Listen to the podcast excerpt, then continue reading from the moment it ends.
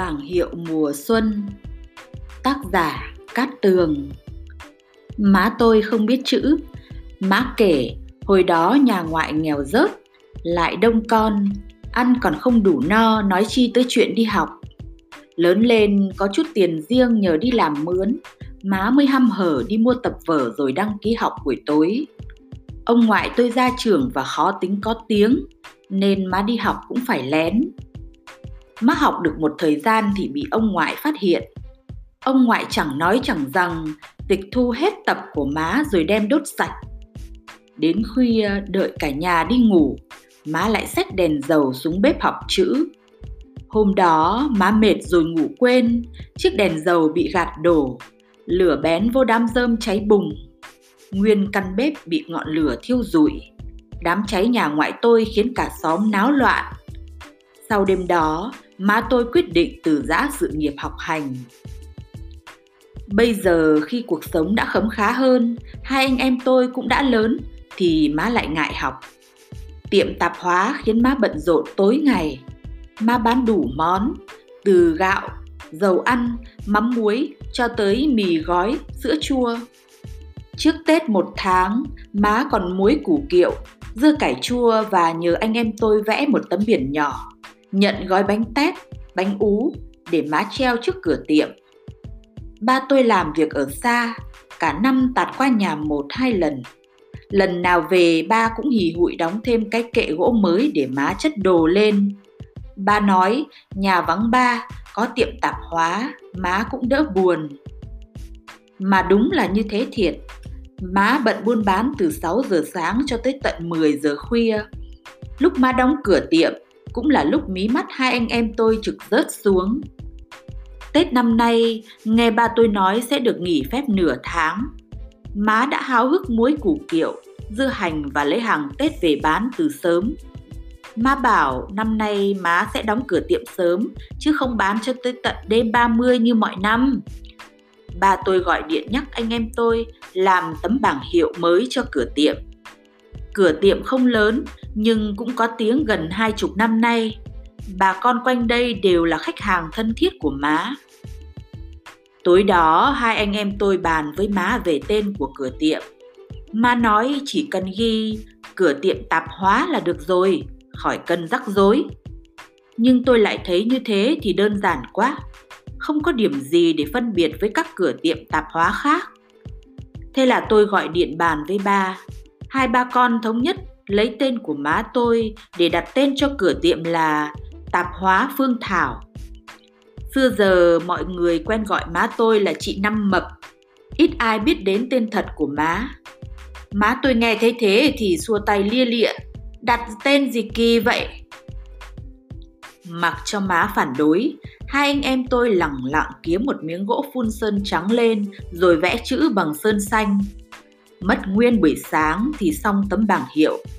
Thằng em gợi ý tôi vẽ thêm mấy bông hoa mai màu vàng cho có không khí ngày Tết.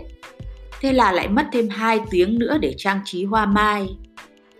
Lúc tôi bắc thang đóng tấm bảng mới, má tôi đứng dưới cứ suýt xoa. Ròm vẽ đẹp ha, mà sao không vẽ thêm cho má mấy đòn bánh tét? Hai anh em tôi cười sặc gạch. Hoa mai là đủ rồi, tấm biển có chút à, không đủ chỗ cho bánh tét đâu má ơi. Từ ngày cửa tiệm có bảng hiệu mới, khách ra vô ai cũng hỏi má, tên Phương Thảo phải hôn? Má mắc cỡ, chỉ biết tủm tìm cười. Bán hàng Tết nên má đóng cửa tiệm trễ hơn.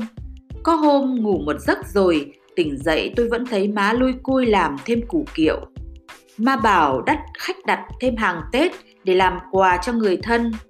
Làm củ kiệu lời lãi chẳng bao nhiêu, nhưng không làm thì áy náy, Má dặn tôi cứ ngủ trước đi, má chỉ làm thêm một chút rồi đi ngủ. Tôi yên tâm trùm mền làm một giấc cho tới sáng bảnh.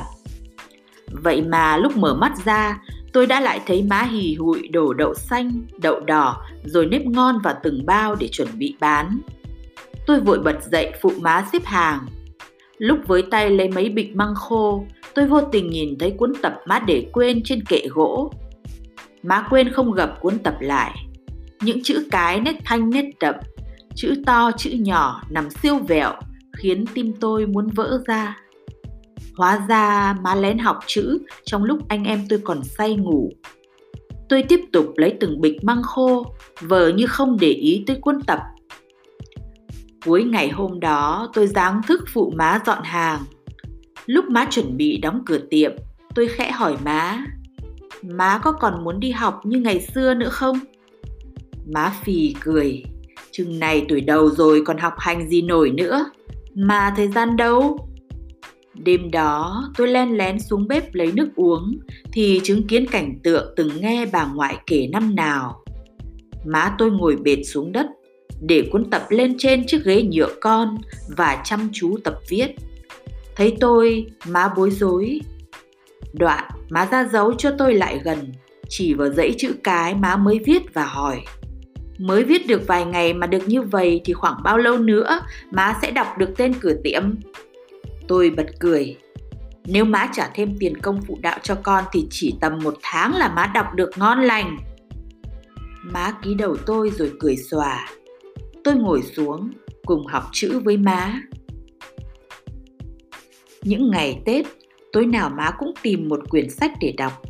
Má tôi bảo, từ ngày biết mặt chữ, má biết nhiều thứ hơn. Như má có thể đọc được tên nhãn hàng in trên bao bì sản phẩm chứ không phải nhìn hình để phân biệt như ngày trước.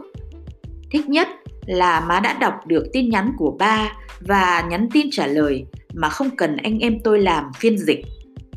Sau Tết, má nói có thể má tôi sẽ mở thêm một sạp báo nho nhỏ.